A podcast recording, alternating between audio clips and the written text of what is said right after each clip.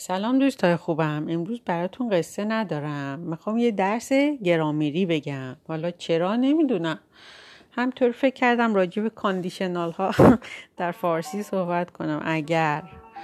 بله. اگر فارسی تقریبا مثل انگلیسیه دیگه. مثلا if it rains tomorrow we won't play outside. اگر باران ببارد first part becomes subjunctive.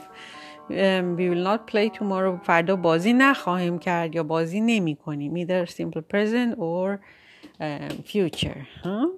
uh, if you come I also come اگر تو بیایی من هم میایم ها first part subjunctive second part simple present or future uh, or there's some impossible I guess something that could happen in the past but it didn't uh, or, or theoretically it cannot happen right مثلا مثلا چی مثلا uh, if I had won the lottery I would have given you a lot of money or if I won the lottery I would give you a lot of money huh?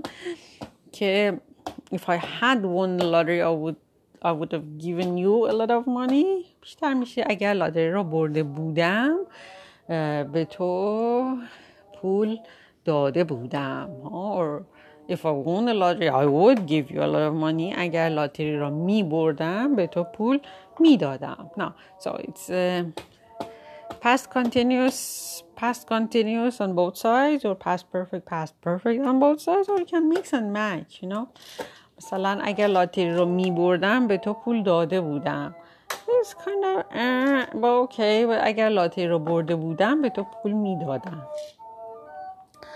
Vale. Um, yeah, you can do. You can mix and match past perfect and past continuous for impossible I guess. No.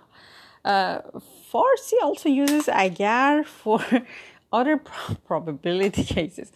For example, in English, if you say, just in case you're going to a store, also buy me some oranges, just in case you go to a store, in فارسی say اگر به فروشگاه رفتی برای من پرتقال بخر خب so اگر رفتی اگر a simple past is like it's just in case like I know it's a low possibility but just in case it happens you know then the other part could be like imperative or even simple present for example اگر به پاریس رفتی برج ایفل رو میبینی like just in case you go to Paris it happens once in a lifetime you go to Paris it's it's low probability but still might happen اگه پاریس رفتی برج ایفل رو میبینی you will see the Eiffel Tower um, another uh, meaning of agar in Farsi is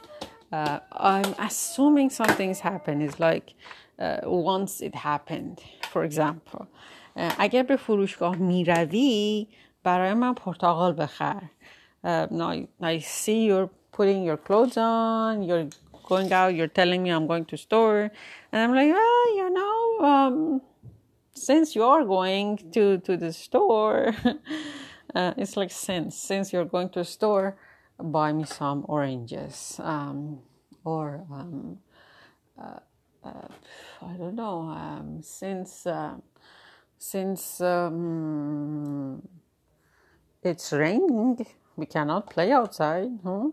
اگر باران میبارد نمیتوانیم بیرون بازی کنیم it's like uh, I am I am assuming it's happening or it's um, you know it's a, a pr- very very high probability that something is happening